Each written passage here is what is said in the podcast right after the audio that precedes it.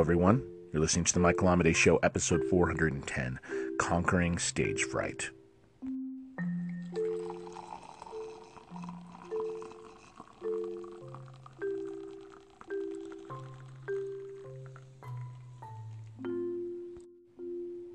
As a musician, a performer, and a very, very occasional public speaker, you can understand that I've spent a lot of time in the world of stage fright and of performance.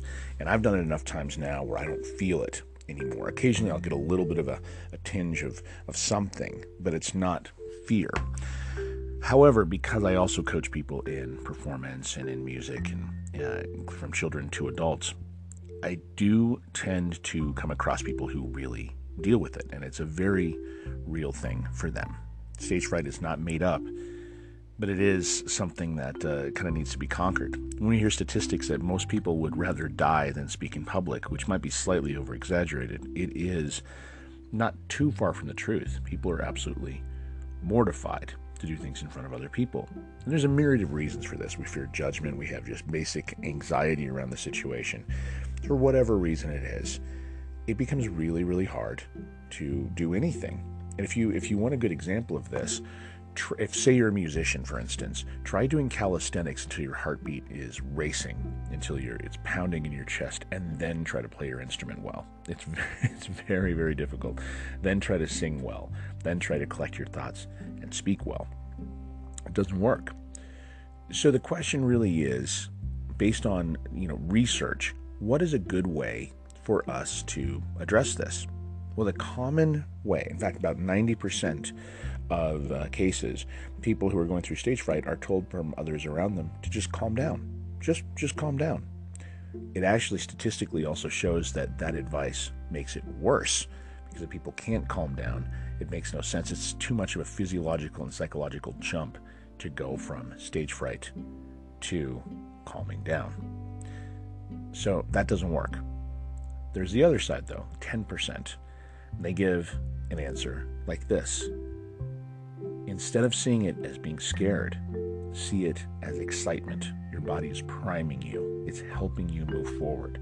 This feeling of anxiety, this feeling of excitement as we shift the idea, is there to help us perform better at a higher level. Our senses are getting heightened, we're getting uh, awakened and ready for action. And it turns out that through the studies and through this research that it's more about the ideas we have around anxiety that inform the effect it has on us than the actual anxiety itself. In fact, some of the greatest performers of all time definitely feel this.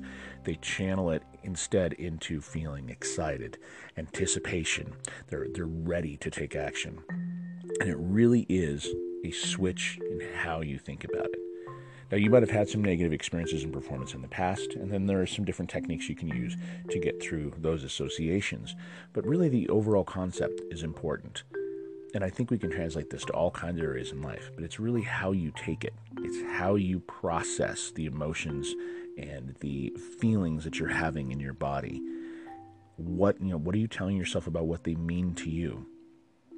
Based on those interpretations of feelings, that is where we start to live our life, and that's where we start to feel our psychological state. Now, I wouldn't be so bold as to make suggestions about people who deal with chronic anxiety or anything like that. Obviously, that's that's um, very likely very different. But I would say a, a, a, an experiment worth running would be to attempt to to see what, what just what happens. An experiment. What happens if you don't take your anxiety as seriously as thinking that it's anxiety? What would happen if you instead chose to see it? As excitement and as anticipation. I'm curious to think what uh, what you would think or what results you have if you do try this and you're someone who suffers from anxiety. It's no judgments. I just love to hear what comes of it for you. If you want to send me a message, you can. michaelamidei.com in the contact form. It's a good way to get a hold of me. If you find yourself being creative with poetry, lyrics, or short fiction, consider listening to my radio show, World Poetry Open Mic. Broadcast every Friday at 8 p.m. Mountain Standard Time. You can find us at worldpoetryopenmic.net. But for this podcast, the next episode will be tomorrow. So until then, keep living authentically and keep living creatively.